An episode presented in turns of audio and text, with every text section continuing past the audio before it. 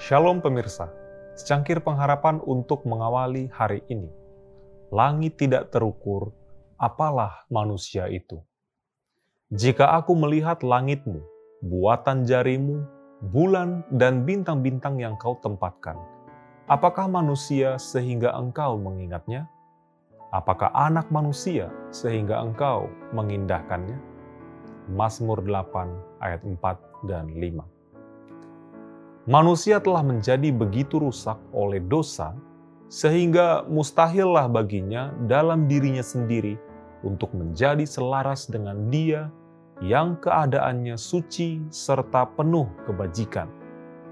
Tetapi Kristus, setelah menebus manusia dari hukuman, dapat memberikan kuasa ilahi untuk dipersatukan dengan usaha manusia.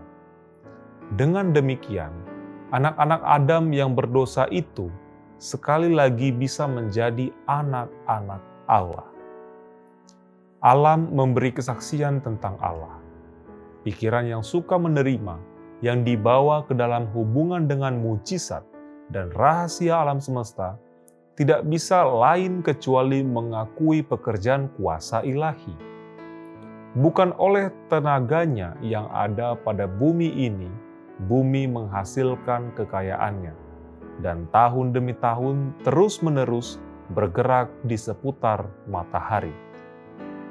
Tangan yang tidak kelihatan menuntun planet dalam perjalanannya di angkasa raya suatu kehidupan yang bersifat rahasia mengisi segenap alam. Suatu kehidupan yang menunjang dunia yang tidak terhitung banyaknya di angkasa yang tak terukur, yang hidup dalam serangga kecil yang terapung dalam angin sepoi kemarau, yang mengayun sayap burung layang-layang dan memberi makan kepada anak burung gagak yang berteriak, yang menjadikan kuncup mekar serta bunga berubah menjadi buah.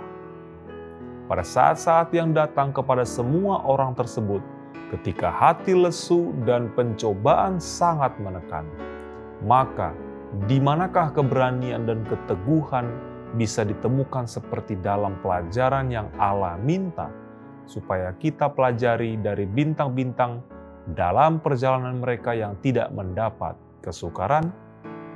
Demikianlah renungan kita hari ini selalu mulai harimu dengan secangkir pengharapan.